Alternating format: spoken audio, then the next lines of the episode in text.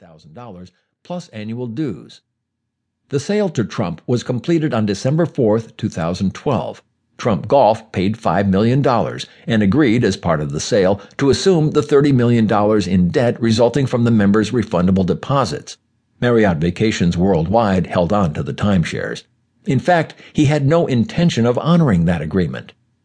Three days after the sale was completed, Trump held a meeting at his new resort. He told the assembled members that he was eager to make Trump National Jupiter one of the finest clubs anywhere in the world as he put it in a December 17th letter that reiterated what he had said in the meeting. But its membership rules were antiquated, preventing the resort from becoming ultra luxurious and ultra prestigious.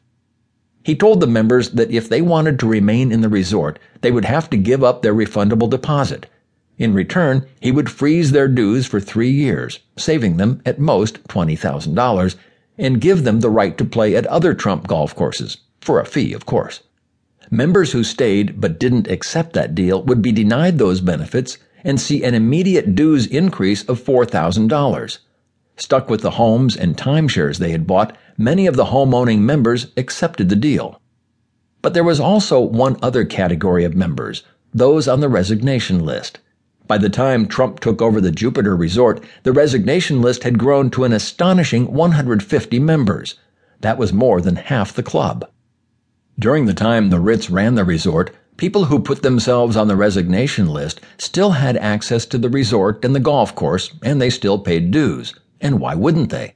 Until new members joined, allowing them to recoup their deposit, they were still members of the resort. They hadn't resigned, but simply announced their desire to resign. Trump, however, wanted nothing to do with them. He immediately barred them from the club and said he would no longer accept their dues. According to a brief filed by the plaintiffs in the class action suit, Trump later complained that the people on the resignation list were in arrears on their dues. As he bluntly put it in his December 17th letter, if you choose to remain on the resignation list, you're out.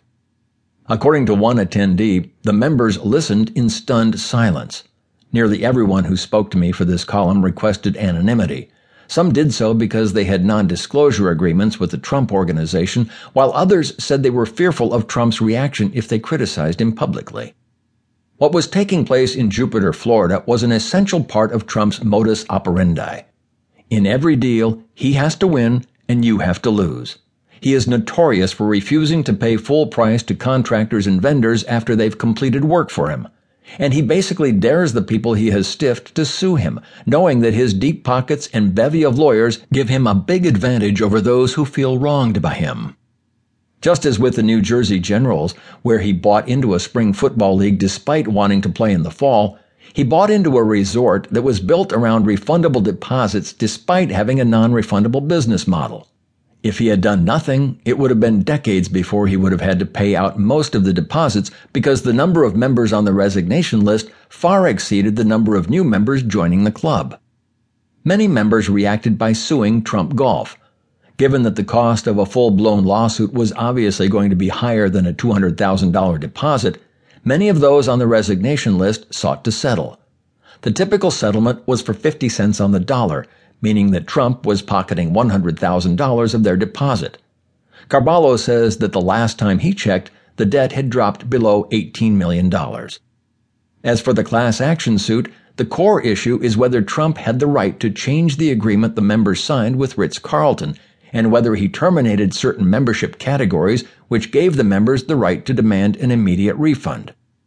When Trump said to people, You are either in or out, and if you stay on the resignation list, I don't want your money and you are out, he terminated the members category, said Seth Lehrman, the lawyer who is bringing the class action suit.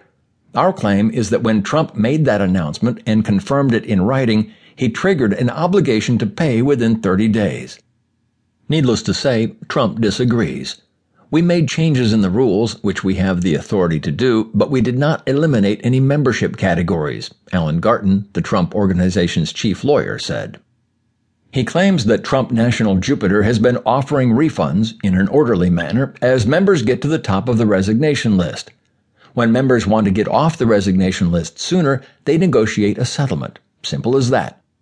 Garten flatly denied that the changes Trump made to the rules deprived any of the members the right to their refundable deposit.